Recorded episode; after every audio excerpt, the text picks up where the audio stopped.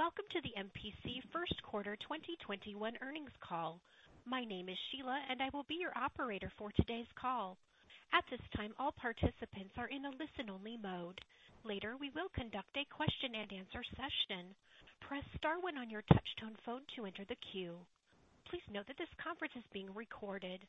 I will now turn the call over to Kristina Kazarian. Kristina, you may begin. Welcome to Marathon Petroleum Corporation's first quarter 2021 earnings conference call. The slides that accompany this call can be found on our website at marathonpetroleum.com under the Investor tab. Joining me on the call today are Mike Hennigan, CEO, Maryann Mannen, CFO, and other members of the executive team. We invite you to read the safe harbor statements on slide two. We will be making forward-looking statements today. Actual results may differ. Factors that could cause actual results to differ are included there, as well as in our SEC filings. With that, I'll turn the call over to Mike. Thanks, Kristina, and thank you for joining our call this morning.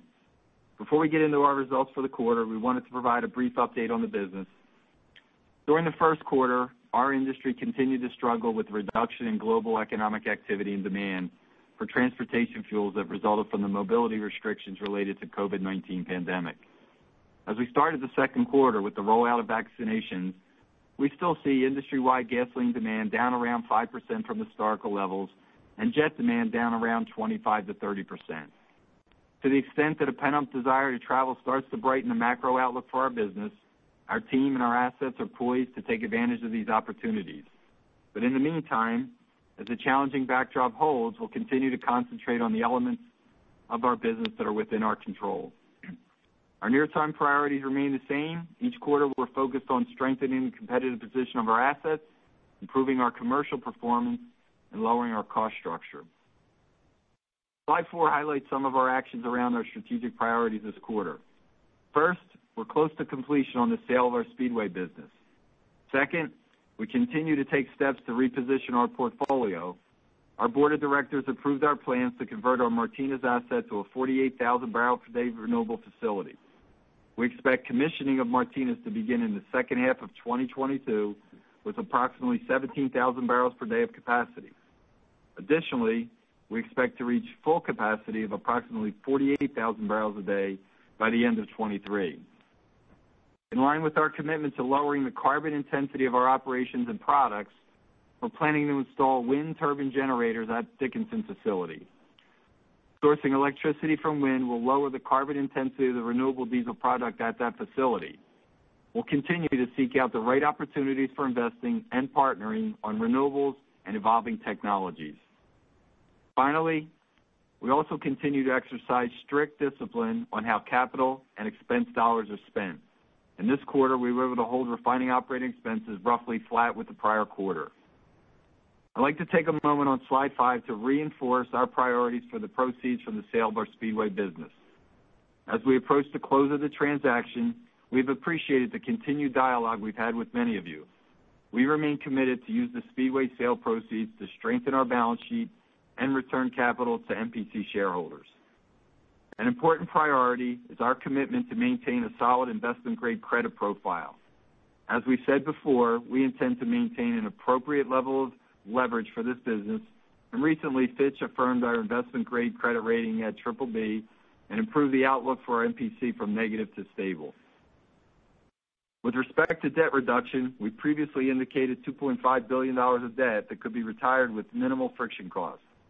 We've repaid approximately $2.1 billion of this amount since October by issuing commercial paper, which we intend to pay down immediately with the proceeds from the Speedway sale. We'll be thoughtful on how to reduce our debt to minimize costs while not jeopardizing our investment-grade credit rating. Within this framework of maintaining a solid balance sheet, we expect the remaining proceeds will be targeted for shareholder return, and we plan to announce more details around these plans in conjunction with the closing of the transaction. Slide six demonstrates our execution around lowering our cost structure. Our refining and corporate cost results this quarter illustrate the impact of the team's commitment to cost discipline. And while rising utilization will bring variable costs as volume increase, we believe that the structural cost reductions we have made are sustainable. While our results reflect our focus on cost discipline, we have not compromised on our commitment to safely operating our assets and protect the health and safety of our employees, customers, and the communities in which we operate. As you may recall, 2020 was the company's best performance ever in the area, with nearly 30% improvement across both process and personal safety rates and our very best environmental performance. And recently, four of our refineries received safety awards from the American Fuel and Petrochemical Manufacturers Trade Association. These awards recognize facilities that go above and beyond to keep their people, facilities, and surrounding communities safe. Robinson, Detroit, Anacortes, and Dickinson all demonstrated outstanding safety performance and leadership that set them apart. Lastly, I'd like to take a moment to provide some comments on our commitment to ESG. From a strategic standpoint, our focus is to meet the needs of today while investing in the energy-diverse future. This includes lowering the carbon intensity of our operations and products, expanding renewable fuels and technologies, conserving natural resources, engaging with stakeholders, and investing in our communities. We have three company-wide targets many of our investors know well. First, a 30% reduction in our Scope 1 and 2 greenhouse gas emissions by 2030. Second, a 50% reduction in our midstream methane intensity by 2025. Lastly, a 20% reduction in our freshwater withdrawal intensity by 2030. Our focus on sustainability is pervasive across everything we do. And to ensure this, our compensation now includes a sustainability metric in our bonus target weighted at 20%. We've also linked a diversity metric to compensation in the same way that last year we linked greenhouse gas intensity reductions to our compensation. Reflecting our current commitment on ESG, we are pleased for the second consecutive year to have earned the U.S. EPA's ENERGY STAR Partner of the Year Sustained Excellence Award. MPC is the only company with fuels manufacturing as its primary business to earn this award, and we're very proud of the work our employees do in this area. At this point, I'd like to turn it over to Maryann to review the first quarter results. Thanks, Mike. Slide eight provides a summary of our first quarter financial results. This morning, we reported an adjusted loss per share of $0.20. Adjusted EBITDA was $1.552 billion for the quarter. This includes results from both continuing and discontinued operations. Cash from continuing operations, excluding working capital, was $613 million, which is a nearly $500 million increase since the prior quarter. This also marks the first time since the start of the pandemic that cash from continuing operations has been above our quarterly dividend payment, which was $379 million. Slide nine shows the reconciliation from net income to adjusted EBITDA, as well as the sequential change in adjusted EBITDA from fourth quarter 2020 to first quarter 2021. Adjusted EBITDA was nearly $650 million more quarter-over-quarter, driven primarily by higher earnings in refining and marketing. As a reminder, both the fourth and first quarter results reflect Speedway as a discontinued operation. Moving to our segment results, slide 10 provides an overview of our refining and marketing segment. The business reported positive EBITDA for the first time since the start of the COVID pandemic, with first quarter adjusted EBITDA of $23 million. This was an increase of $725 million when compared to the fourth quarter of 2020. The increase was driven primarily by higher refining margins, which were considerably improved across all regions in the first quarter as compared to the fourth quarter. Total utilization for refining was 83%, which was roughly flat with the fourth quarter utilization of 82%. Operating expenses were in line with the previous quarter, despite the slight increase in utilization. Distribution costs were lower by 69 million due to variations in quarter-to-quarter timing of costs. In March, severe winter storms impacted our industry.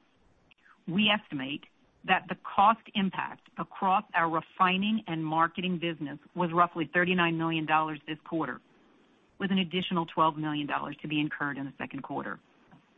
Although our Galveston Bay and El Paso refineries both had to shut down for a period of time, neither experienced any significant mechanical damage or safety incidents as the team was steadfast in safeguarding our operations and ensuring the safety of our employees and the surrounding communities. El Paso was able to quickly resume operations, and Galveston Bay was able to begin its planned turnaround during the period. The efforts of our people during this time demonstrate the values that are integral to the way we conduct our business. Slide 11 shows the change in our midstream EBITDA versus the fourth quarter of 2020. Our midstream segment continues to demonstrate earnings resiliency and stability with consistent results from the previous quarter. Here again, the team continues to make excellent progress on reducing operating expenses, which help to partially offset headwinds from lower gathered and processed volumes and reduced revenues. We estimate the cost impact from storms on our midstream business was approximately $16 million. Slide 12 provides an overview of Speedway results as a discontinued operation. Speedway fuel and merchandise volumes were impacted by usual seasonality in the first quarter. Fuel margins decreased, and merchandise revenues were lower due to rising crude and product cost in the quarter. Overall, we continue to see lower foot traffic and transaction counts than pre-COVID levels. Fuel margins were $0.26 per gallon. Slide 13 presents the elements of change in our consolidated cash position for the first quarter. It reflects both our continuing and discontinued operations. Within continuing operations, operating cash flow before changes in working capital was $613 million in the quarter. Changes in working capital was a $348 million use of cash in the quarter. This was primarily driven by the rebuilding of our inventory position in the first quarter and partially offset by a benefit for the increase in crude prices this quarter. During the quarter, net debt increased $865 million as we used our short-term debt facilities to manage capital needs during the quarter. In March, we retired 1 billion in senior notes utilizing short-term liquidity. We returned $379 million to shareholders through our dividend. Our cash balance at the end of the quarter for both continuing and discontinued operations was $758 million. Turning to guidance on slide 14, we provide our second quarter outlook. We expect total throughput volumes of roughly 2.7 million barrels per day. Planned turnaround costs are projected to be approximately 100 million in the second quarter, which includes activity at our Galveston Bay refinery. Total operating costs are projected to be $5.20 per barrel for the quarter.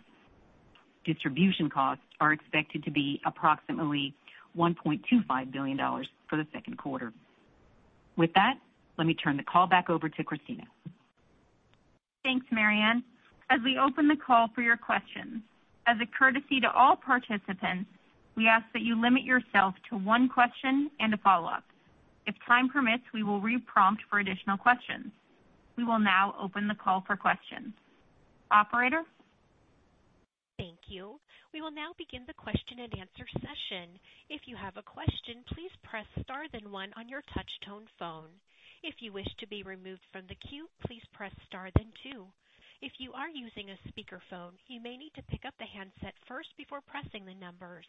Once again, if you have a question, please press star then one on your touch tone phone. Our first question comes from Doug Leggate with Bank of America. Your line is open.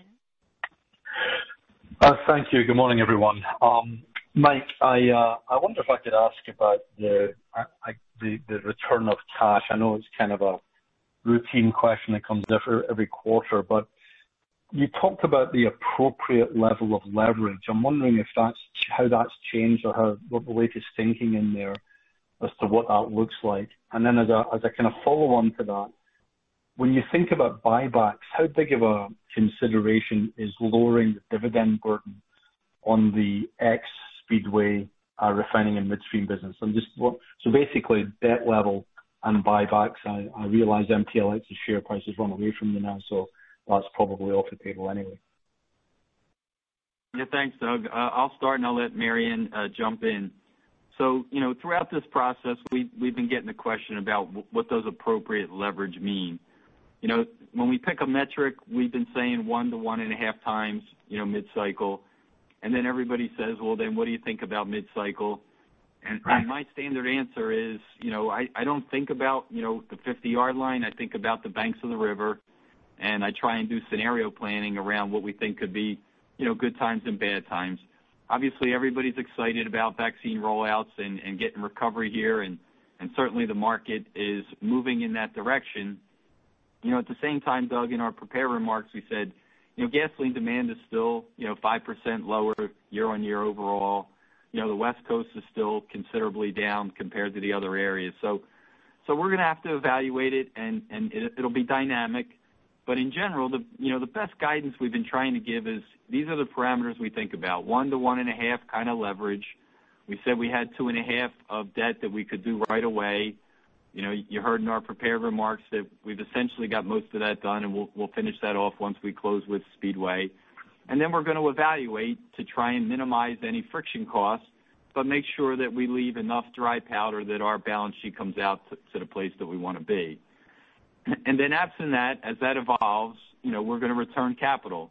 And, you know, We've tried to be as transparent as we can throughout this process that you know, we have core liquidity that we want to make sure the balance sheet's in good position.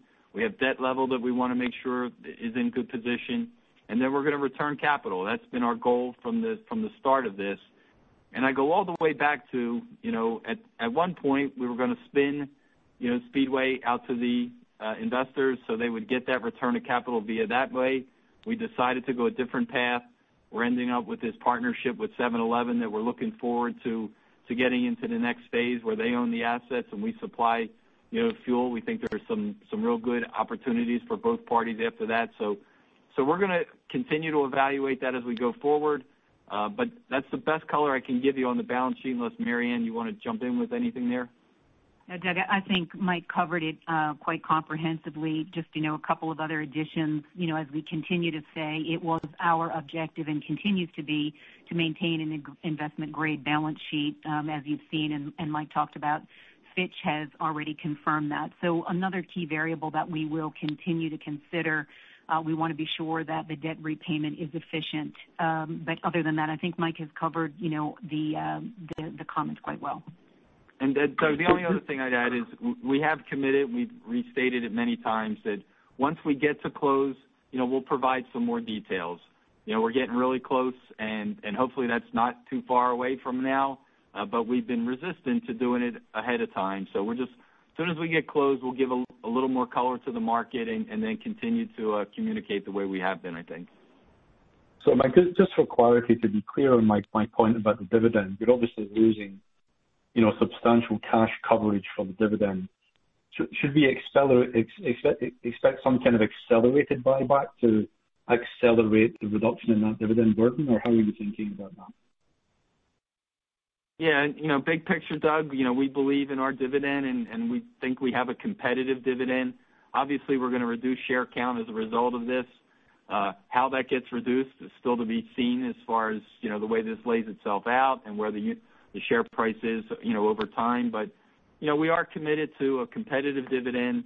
You know, that's something that we've had in our mind all throughout this process.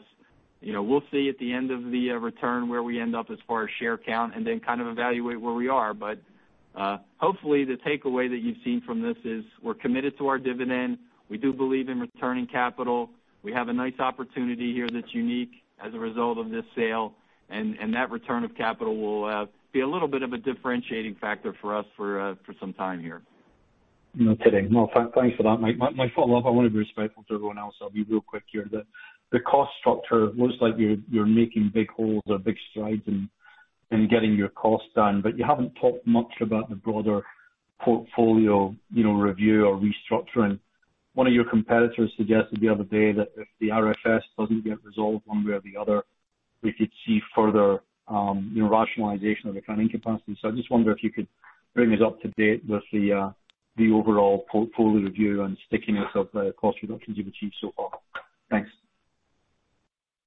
Yeah, Doug, on the portfolio, you know, we decided very early on that you know, the two facilities that we idled, we did not see being long-term assets for us.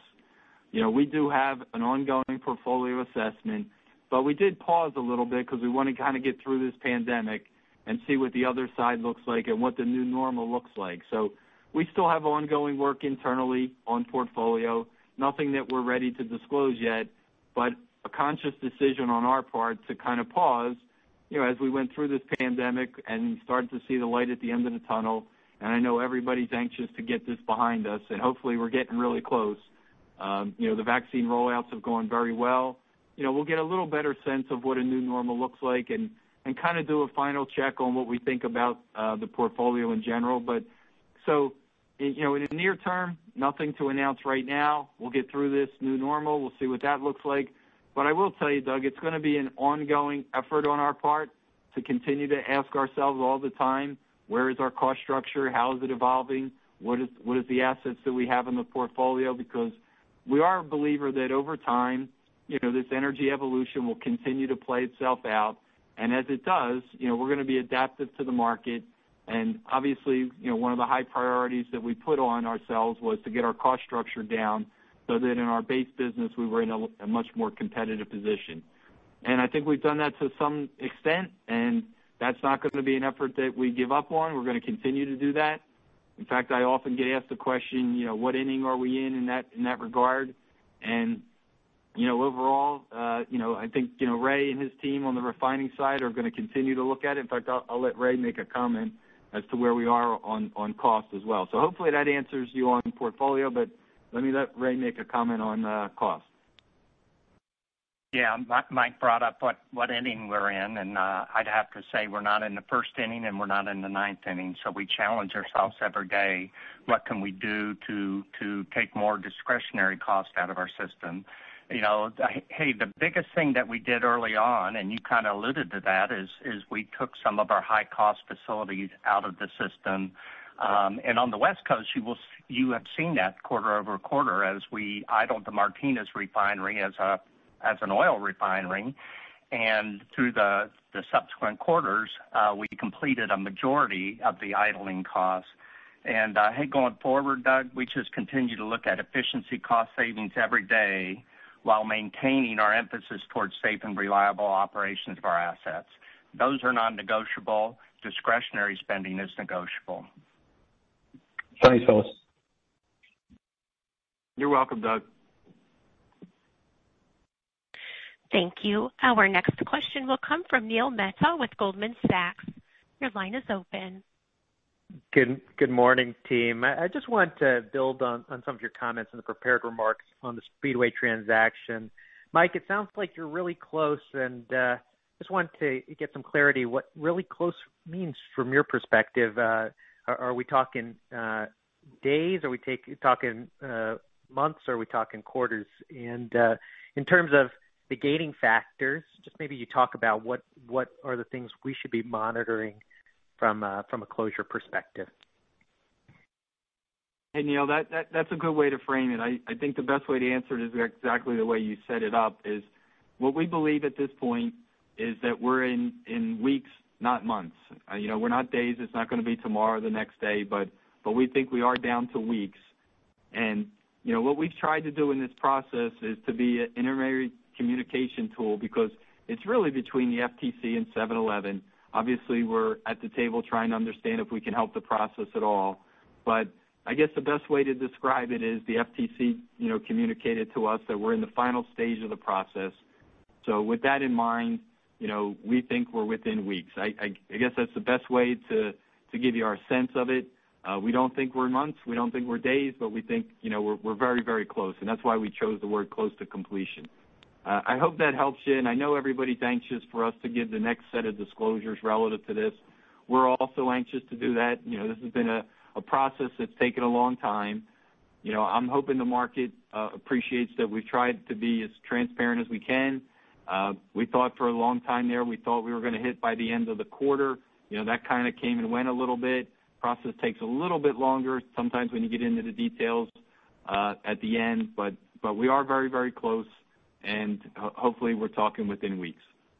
Yeah, that that conviction comes through. So, thank you. That's great, Mike. And the follow-up is on Martinez. Maybe you could just step back and talk about the renewable diesel project. And if you could level set us, sort of how you think about the total capital associated with the project to the extent you can provide it. I think you've given the guidance for $350 million of renewable spend this year, but just sort of the total spend associated with the project. And how should we think about the returns associated with this project? And there are a lot of moving pieces, but the biggest fear, I guess, is the soybean prices continue to move higher. So how do you manage the feedstock flexibility to ensure this is a good through the cycle investment? Yeah, it's a great question, Neil. And, and obviously, we've communicated that we've gotten full board support for this project. So I'll let Ray start off, uh, give you some color on how we're thinking about it, and then uh you know, let Brian and Dave jump in as needed on feedstocks, et cetera. Go Ray. Sure, Mike. You know, from a project standpoint, I'd like to give a little bit of a color on where we stand from a timing schedule standpoint. At this point, phase 1, we're targeting Uh, completion in the second half of next year, 2022, and that would be for 17,000 barrels of renewable fuels uh, coming online. And then that would be followed up by pretreatment in 2023, and then finally the the rest of the facility, uh, the back half of 2023 for a total of 48,000 barrels of renewable diesel, renewable fuels production. Um, now, if I go back to Doug's comment or question before as far as OpEx, I commented that Martinez was a very high-cost oil refinery, but there's some real gems at Martinez that make it a very good project for us from a renewables fuel standpoint. Three hydroprocessing units, two hydrogen plants, the infrastructure that provides us the ability to have a very cost-competitive brownfield project. And so I can't give a lot more CapEx guidance than uh, you've already alluded to, you know, but uh, we're very excited about this project. And just what we've done in the last quarter, in Q1, we progressed our engineering. Uh, we're toward the end of definition engineering and have also made a lot of progress on our permitting efforts with regards to getting the environmental impact report kick-started and out for review in the near term. Yeah, Neil, uh, I'll turn it over to the commercial guys in a second.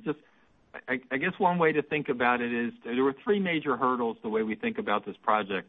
You know, do we have the right location and logistics? And and obviously Martinez is sitting on the demand.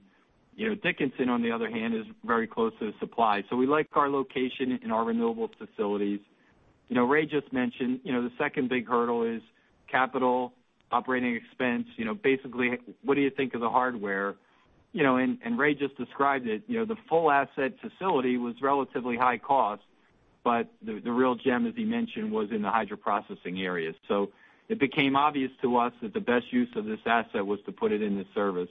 And then the last piece of the puzzle is the one that's ongoing, and that's you know, feedstock optimization. And and that'll continue, so I'll let the guys comment a little bit on that.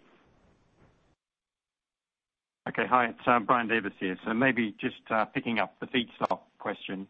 Um, I think the first thing here is that uh, Ray and his team have done a good job in creating um, a sufficient optionality there through on-site pretreatment over time, but also the capability to receive feedstock by uh, rail as well as by water. So that opens our commercial flexibility quite considerably. Uh, we're evaluating a portfolio of options to give us the right mix of feedstocks, which will deliver value over the life of the project. Um, we have a number of commercial negotiations underway with a wide range of suppliers, and uh, we've been leveraging our existing capabilities and relationships because we have been buying these feedstocks for a period of time uh, for our existing uh, biodiesel and now more recently for Dickinson. Okay. Thanks, guys. Appreciate it. You're welcome, Neil. Our next question will come from Phil Gresh with JPMorgan. Your line is open. Uh, yes. Hi, good morning. Um, my first question would just be on the OpEx results on the West Coast. Um, the OpEx per barrel there was even lower than it was in uh, 2019, um, despite the fact that utilization is still pretty low here uh, at this point. Maybe you could just, obviously, you know, Martinez, I think, is probably out of those numbers now, so maybe that's uh, the biggest factor. But any other things that we should think about as as to the drivers of the lower OpEx and how you think about the potential there as utilization ramps back up? Okay. Nick. Um, I'll go ahead and take this question. This is Ray. You're right, Martinez is largely out of the OpEx number. There still is some residual Um, OpEx for tank cleaning and work that will carry on to this year. So there is a little bit of Martinez spend um, I will say on the West Coast, Q1, quarter one was a challenging OpEx uh, quarter, primarily because the energy costs um, you know, put a put a big demand on us in uh, the last part of February and early March. I will say on the West Coast, um, we were partially able to mitigate the impact of those natural gas price spikes by reducing our natural gas purchase requirements close to balance by producing more internal fuel from our operations. Um, I think this was a real key for us um, as far as managing the winter storm, not just in Texas, but across all of our operations. And I really got to give a shout-out to our commercial group. Uh, close coordination with our commercial group and the refineries really allowed us to pivot quickly on the day when natural gas went up by 100-fold and adjust our operations, uh, um, reduce our demand requirement for natural gas, you know, and have as minimal of an impact on our OpEx as possible. So, you know, that was across all of our system. Uh, it really was impactful on the West Coast as well. You know, aside from that, I'll just go back to what I said uh, earlier, as far as every day we challenge ourselves, discretionary spending from got to do, stay in business type of spending, and that's starting to show in the numbers. Okay, great. That's helpful. Thank you. Um, my follow-up uh, on renewable diesel, I guess I'll just try to glue these together very quickly. Um, if you could just talk about how you feel things are going with the startup so far at Dickinson, what you've learned uh, from that startup process. And then, uh, just on the feedstock side of things, would you consider signing up for uh you know, some kind of joint venture or something like that for soybean crush capacity um like we've seen from one of your peers? Is that is that one of the things you're considering? Thank you. Okay. This is Ray again. And I'll start off with the first thing. As far as what we learned from startup, one of the things we learned, we already knew, is that startups are hard. Um, you don't just push a button and everything works perfectly. But I will tell you, in the first quarter, we achieved 90% of our design capacity um, at Dickinson, and we also um, qualified and got a provisional score for our renewable feedstocks, which is soybean oil and corn oil. And, you know, that's a lower number than uh, the temporary score that we start off with. But as you know, we're not seeking to uh, get to 90%. We want to get to 100% of capacity and get lower carbon intensity scores. So work has continued in that regard. We work with our licensor for the process and catalyst on a new catalyst formulation. We just actually did that work and have come back up. So, you know, we're working towards uh, getting better, getting toward 100% yield and uh, exactly what we want from the project.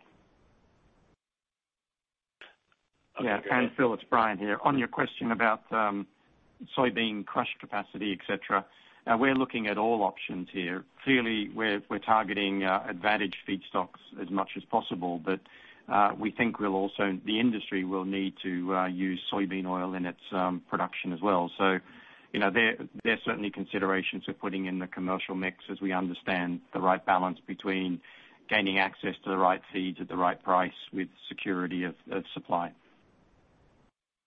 Thank you. Phil, it's Mike. The only thing I'll add, kind of a tag on to what Neil had asked is, you know, we really like the project. You know, you know, Ray described it well. We think we got really advantaged hardware from CapEx and OpEx. We're concentrating on the feedstock side of the equation now. You know, we're open to a lot of things, as Brian said, but uh, we're anxious to get this project online. We think it's going to be a nice addition to our portfolio, and it really does optimize the assets that were available to us at Martinez, where we're going to use the really strong ones for hydroprocessing and then take out a lot of costs that were part of the uh, facility from a crude processing standpoint. Okay, great. Thanks. You're welcome. Thank you. Our next question will come from Roger Read with Wells Fargo. Your line is open. Hi thank you, and good morning. Morning, Roger. Just come back and take a shot here at the core refining business. So I think Doug mentioned earlier the RFS. Uh, most of your peers have talked about it as being, you know, RINs in general being quite the headwind to capture. Your capture was actually pretty good. I know as Speedway is being separated, you're trying to maintain as much of the blending capacity as possible. I was just curious if you could kind of break out maybe how your exposure to RINs is today, either pre or post the spin, and what impact you believe it had on Q1. Yeah, Roger, this is Brian Partee. I can address that question. So, you know, consistent with the past, we self-generate about 70%-75% of our RINs through either blending or generation in our biofuel refining assets. Um, Q1 was pretty similar to that historical average. Um, as it relates to the separation of Speedway, yeah, no real impact there. Um, the RIN is something that's pretty transparent in the marketplace. Uh, it's a real expense. We all have to deal with it. Uh, it's not something we can control. Uh, we think of it like a commodity. We deal with commodity prices that are volatile and move dramatically up and down. The one thing I'd leave you with on the RIN and the RIN expense, I know there's a lot of hyper-focus on it appropriately right now in the environment that we're in, but there's also really good opportunities to optimize in that space. So um depending on how you're modeling and what you're looking at, you have to think about RINs in terms of true obligated volume. Obviously, not all gallons are obligated. So if you think about stripping off exports, jet, as well as some other boutique fuels, and for us, Alaska also is not an obligated uh, state uh, from an RVO perspective.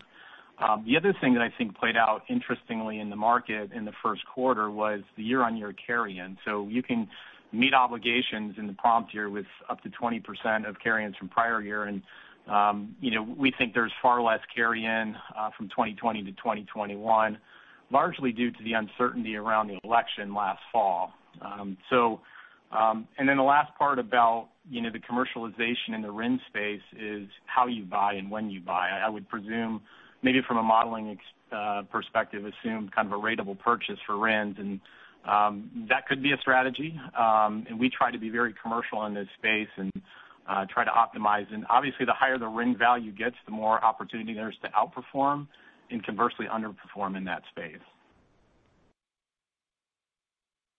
Okay, thanks. Um, other question I had, again, kind of sticking with the refining side of things. Uh, we're hearing that some of the maintenance in Canada may not happen on quite the same pace because of uh the COVID issues up there, which I guess might imply it's a little more drawn out. But as you think about light heavy, whether it's inland U.S. or coastal U.S., what sort of updates uh, can you offer there in terms of crude availability, what you're seeing expectations on crude differentials? Yeah. Hi, Roger. This is Rick Hessling. So, the intel you're getting in Canada or from Canada is spot on. We're hearing the same thing. Um, they've experienced some startup issues at a couple with a couple of their maintenance projects, as well as we're hearing one of the uh, producers specifically is having some some COVID issues. You know, that's that's certainly not good for production in Canada. So we'll continue to watch that specifically to Canada. Um, in terms of differentials in Canada, I would point you towards, I still think probably your general rule of thumb is the forward market there, which is ±$12. And you know, the incremental barrel in Canada is moving out via rail.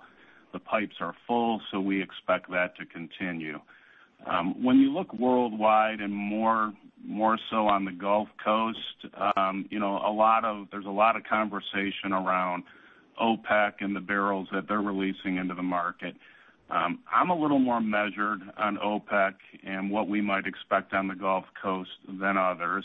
Quite frankly, when you look at what OPEC has done the last several months, they've been very measured on how they're Uh, managing their production with demand. And currently today, as you know, we've got a tug-of-war. There's a little bit of slight optimism coming out of the West, and then there's a lot of the fear of the unknown, which is well-publicized in India. So we'll just have to see how that plays out.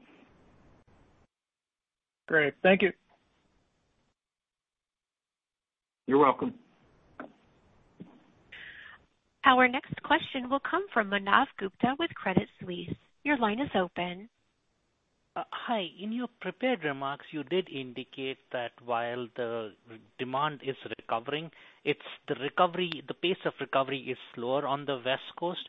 Uh, I think California is going for a full reopen uh, around mid-June. So I'm just trying to understand, going forward, do you see an improved demand recovery uh, based on a full reopen in California?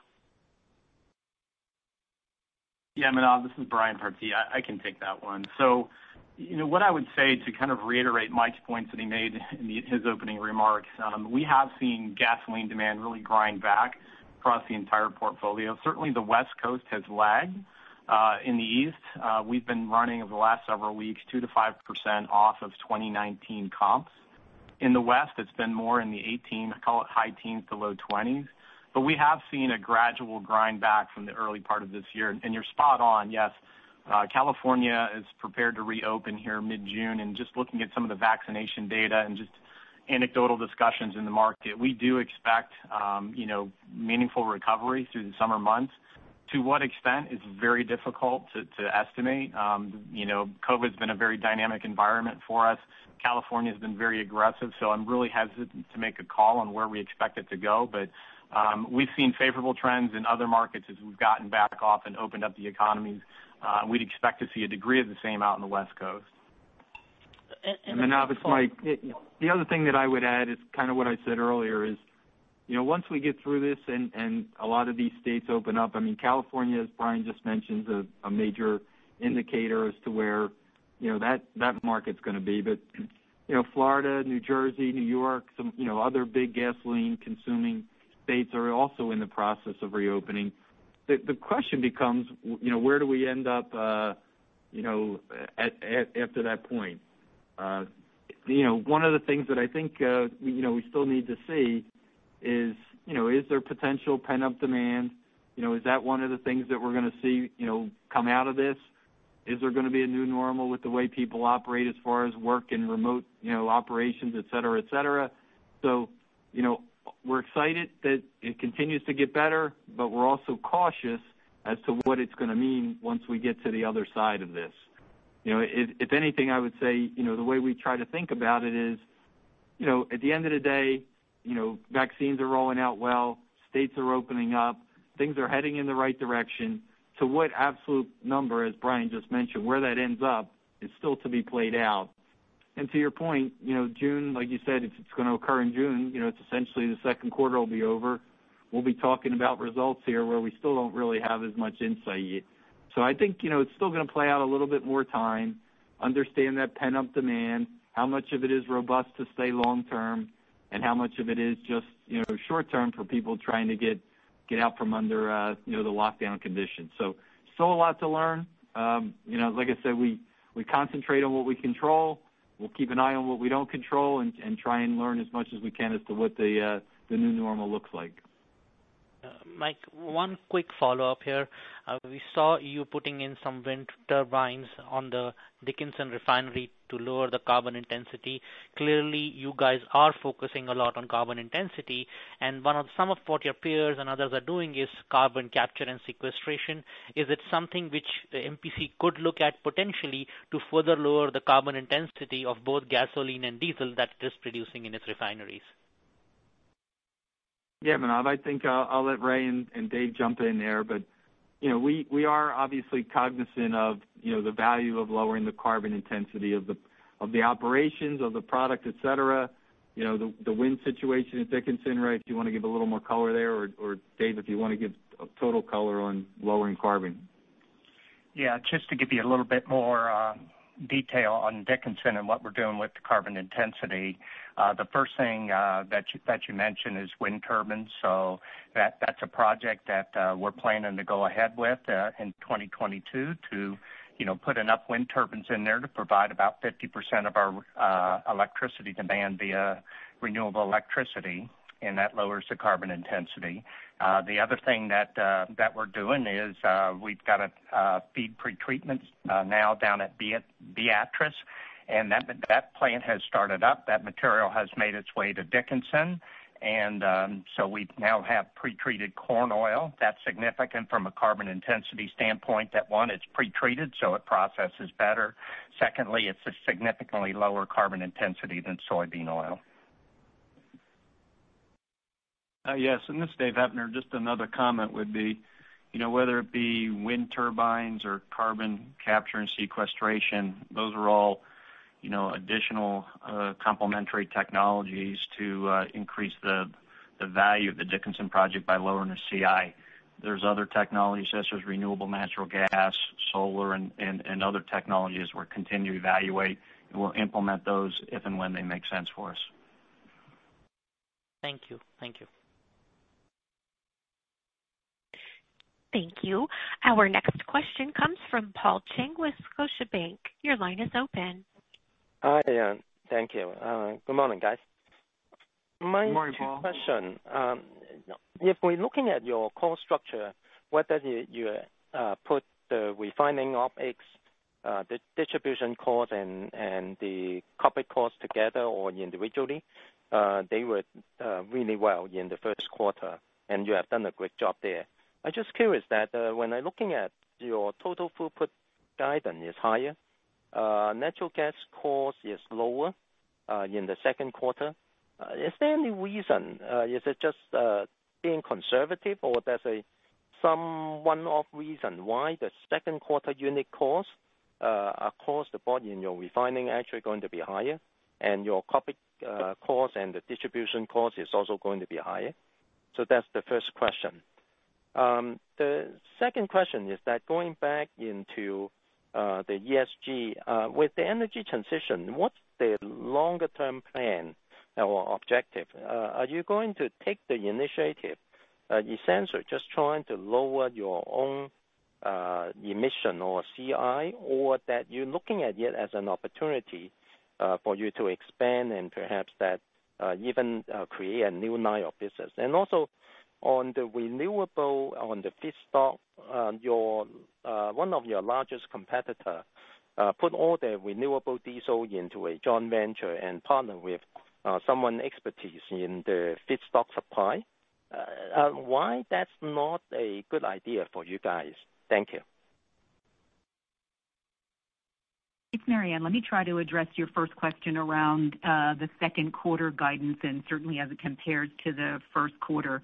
Um, just maybe as a bit of a reminder, we are expecting volumes to be up slightly from the first quarter, about 2.7 million barrels per day.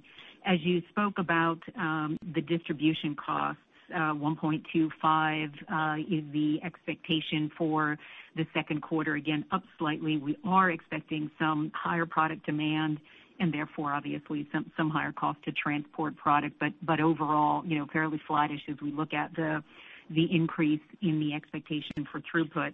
And then similarly, when you look at uh, total operating costs, really on a per barrel basis, when you consider that they're about flattish um, Q1 to Q2. Hope that um, helps to address your uh, questions there around the nature of the uh, second quarter guidance. You know, Mike has cleared for you you know, sort of how we're thinking about the second quarter. Obviously, things can play out um, just depending on how the demand and recovery happens. But uh hopefully that addresses your question, Paul. Um, Maryann, I'm sorry, but that your unit cost is actually higher in your guidance in the second quarter. That's even on the distribution side, on the distribution cost uh, mm-hmm. comparing to the first quarter. And that's why that I'm not sure, is that uh, we have some one-off issue, uh, that's why that you expect the unit cost on a per barrel of throughput going higher?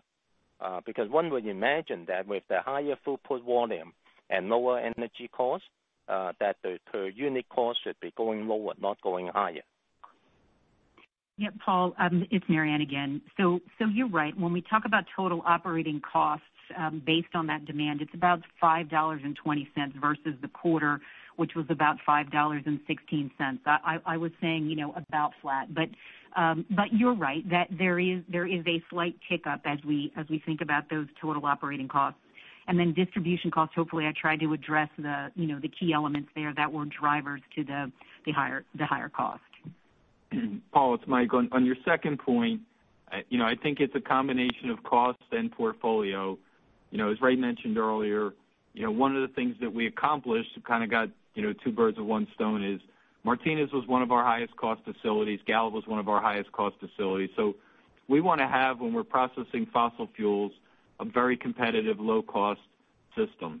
You know, because it's going to be around for a long time, and we want to make sure that we create value in that regard. At the same time, you know, the energy evolution is going to tick into renewables and other technologies as they develop.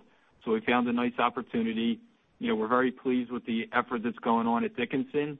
You know, and as Dave just mentioned, you know, once we're in that boat, you know, we're to try and do everything we can to increase the profitability, whether it's lowering the carbon intensity of the operation, the product, the feedstocks, you know, as Brian mentioned. And you know, I'll let Brian comment, as like I said earlier, is you know, location is in a good spot for us. CapEx is in a good spot for us. OpEx is in a good spot for us. You know, Ray's going through some some learnings on the startup of the one facility, which will help us on the next facility. Then the last piece to your puzzle was feedstock. And I'll let Brian reiterate, but I would tell you, you know, we like our base plan. We feel very comfortable that we have a really good project in front of us, but we are continuing to challenge ourselves. Is there a way to increase value there? Sure. Thanks, Mike. Um as we as we build out the feedstock procurement strategy and create more options, we're certainly looking at partners along the entire value chain, all the way from the you know, procurement of feedstock onwards. And so we are considering where we can do more with partners than just only a you know, commercial arrangement. But I think you know, we still got to let those discussions play out, and whatever we do needs to make sense for them and obviously make sense for us as well from a value perspective. Mm-hmm. And Mike, can you also address that on the longer term, do you see the energy transition will create a new line of business for you? Uh, or that you're looking at it as all the initiative is just to reducing your emission and CI uh, for your own existing operation? Yeah, I don't think of it as either/or, Paul. I think of it as somewhat both. You know, we're going to have an opportunity as this trend you know transition, or I like to call it evolution, you know, evolves. There's going to be some technologies that we can implement in our existing fossil fuel facilities that will be helpful. There's going to be some technologies that get implemented in truly renewable facilities. So I think in time, you're going to see us you know, grow both. And you know at the end, you know, what's the end game is what you're asking, and I don't know how long you're thinking out in time, but you know, the end game is for us to have a very competitive refining offering of fossil fuels and a very competitive offering on renewable fuels and continue to look for ways to grow our earnings. Dave mentioned it. We're looking at a lot of different things right at the moment. Um, we're going to act on them once we believe that they will give a good return for us. You know, some things I think are a little ahead of their time right at the moment, and the technology still needs to develop a little bit.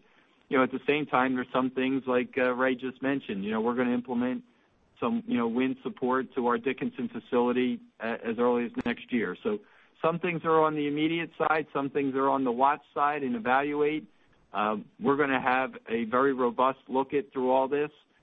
You know, one of the things that everybody keeps asking me, and hopefully you'll get to see it through results, is what you know, what are we doing commercially, since one of my you know, goals is to improve our commercial performance. And it's it's not something that we're going to talk about in the in the forecasting of it, but hopefully we'll point out things you know, as we go along. And you know, Ray mentioned a couple today uh, that it you know happened in the first quarter that helped us minimize our impact around the the winter storm. So I think you're going to see the answer to your question is really both. There's going to be some opportunities on both sides of the business as we change the portfolio over time. You know, and that was asked earlier today. You're going to see some more changes in the portfolio as time goes by. And as we get to evaluate that, we'll give disclosures as quickly as we can so everybody knows you know which way we're uh we're pointing the company. Thank you. You're welcome. Thank you. Our next question comes from Prashant Rao with Citigroup. Your line is open. Hi. Thanks for taking the question.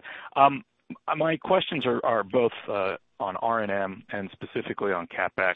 First on um, Martinez, I know you can't disclose an overall cost, but uh, Mike, I was wondering if, you know, in terms of cadence, 350 million this year, and it sounds like you do the first diesel hydrotreater next year, and then the three other hydros and the pretreat come on in 2023. Is it right to think about it as sort of a stairstep, that the CapEx for that, and therefore the R&M growth CapEx kind of steps up uh uh in terms of renewables next year and in 2023? Or is it sort of more evenly spread out? And sort of related to that, um just wanted to check that, would that be funded you know, purely from internally generated cash, or would you be looking to you know, think what are your financing sort of options as to how you fund the project? And then I have a follow-up. Yeah, Prashant, I think you're thinking about it right. It is a phased approach to uh the the activity out there, but it kind of dovetails to what Paul just asked. So when you step back and think about it, you know, roughly you know, 40-some percent, or you know let me round to half of the growth capital that we have in this year is directed towards renewables. But then also half of it is directed towards you know, our fossil fuel business. We still think there's going to be continuing monies that we can spend in that business. So like what Paul was asking, I was trying to say we're going to do a little bit of both. Uh, but I think you're also seeing the way we're approaching this project, which is in a phased approach. So as Ray mentioned, we'll get it online you know, early next year. Pretreatment comes on, full capacity comes on. So there will be some stair-stepping in capital in that area. At the same time, you know, we're still uh, looking forward to you know the 450 million that we're investing in the base business. You know, we still got some activity going on down on the Gulf Coast you know, with our STAR project that we want to get to the finish line as well. So so kind of you know, dovetail to your question, the same as Paul's, is that you know, we're going to have activity occurring in both areas. You know, we're committed to both sides of the business because it's going to be a long evolution. It's not something that's going to happen very quickly, but it's something that we're going to be very attentive to as to where we you know, deploy capital. I'm hoping everybody's getting a feel for us that we're going to have strict capital discipline. That's that's a mantra that we're going to continue to to push and challenge ourselves through all the scenario planning that we do as to what's the best use of that capital, whether it's in our existing facilities in fossil fuels or in renewable facilities, or as Paul mentioned, if we come up with something that we think is a little bit more of a step out. So we'll try and give everybody as much uh, disclosure as we can as time goes by. We're looking forward to the opportunity as you know as the evolution continues, and we think it'll provide us some some value opp you know, opportunities to to increase value for the shareholders.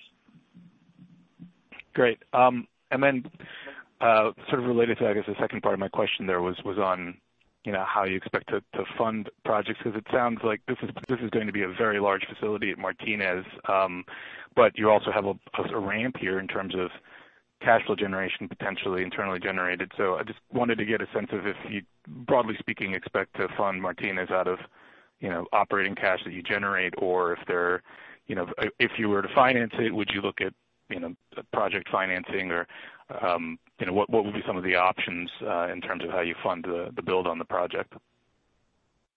Yeah, Prashant. Our our base plan, obviously, assuming the market you know, cooperates, is we want to fund it out of operating cash. Uh, we don't want to uh, get discolored with Speedway earnings, and we'll give more color on that.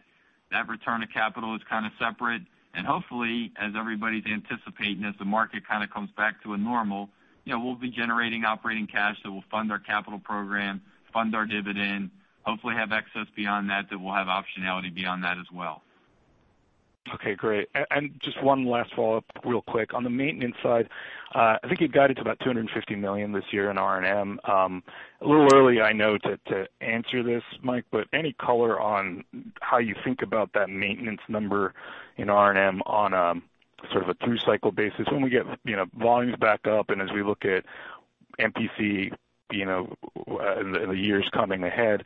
Is it is it 250 not that far off from you know, how you're looking at maintenance costs now that you've rationalized costs across the structure and you will continue to do so? Or is it should we be thinking that this is sort of a low year and there should be a little bit more that we need to layer in as we think about next year and maybe beyond? Yeah, let me take a shot at that. This is Ray. Um, you know, when I talked earlier about um, looking at uh, the needs versus wants, uh, certainly the maintenance CapEx is along that along that line. So, you know, we challenge ourselves every day to the point of where we are, whether it's OpEx or CapEx, as far as really scrutinizing those spends. So, you know, our goal is not to um, go grossly up on maintenance CapEx. Perfect. Thank you very much for the time. Appreciate it. You're welcome. Thank you. Our last question will come from Ryan Todd with Simmons Energy. Your line is open. Uh, great, thanks. Maybe Just one quick one on uh on the refining side. Um, your utilization guidance for the second quarter is probably a little more conservative in terms of sequential improvement uh, relative to some of your peers. I mean your commentaries maybe been a little more cautious. Is that how do you think about ramping utilization over the next couple of months? Um, is is there a potential upside to your 2Q guidance there? I think Brian alluded to it early on, is you know, we have these states that have a lot of impact to gasoline, the West Coast being one of them. You know, they're all talking about going into the next phase of opening up.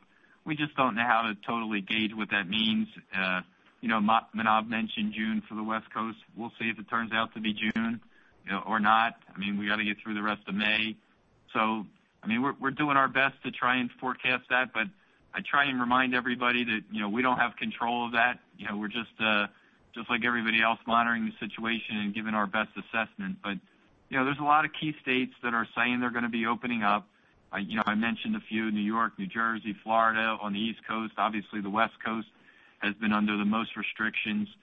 Brian mentioned 20% down year-on-year, when overall you're about 5% down on gasoline. So it's a pretty you know, uh bifurcated situation right now, and we'll just have to see how it plays out. And obviously, we try and give you the best guidance we can, and then as the results come in, you know, we'll uh we'll give you kind of a post-audit of you know what things look like. Thanks. Maybe maybe a quick follow-up on on Dickinson.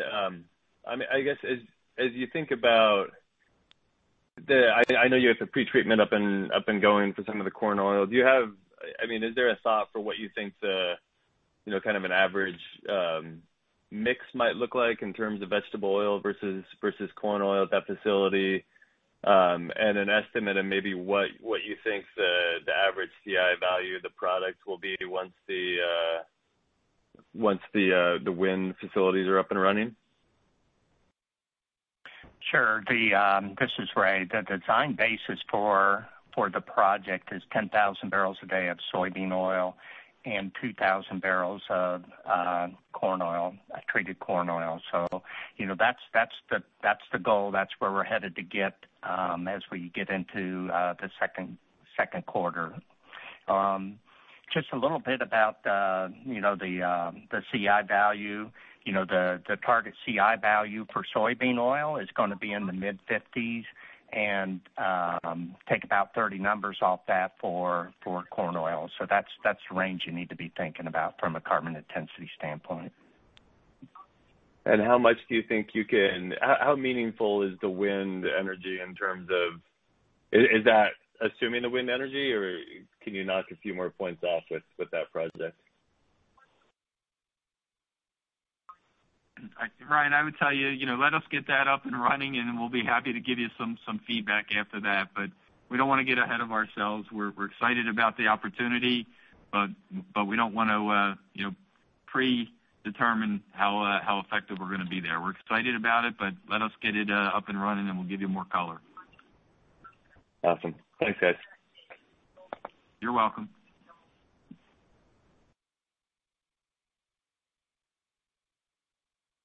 Operator, are there any other questions today?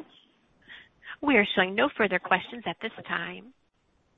Perfect. Well, thank you all for your interest in Marathon Petroleum Corporation. Should you have additional questions or would you like clarification on topics discussed this morning, please reach out to our team, and we'll be available to take your calls. Thank you so much for joining us this afternoon. Thank you. That does conclude today's conference. Thank you for participating. You may disconnect at this time.